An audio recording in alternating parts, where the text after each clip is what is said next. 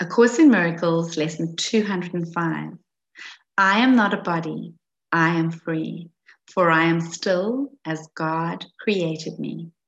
I want the peace of God.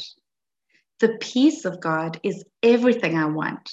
The peace of God is my one goal. The aim of all my living here, the end I seek, my purpose and my function and my life, while I abide where I am not at home. I am not a body, I am free, for I am still as God created me.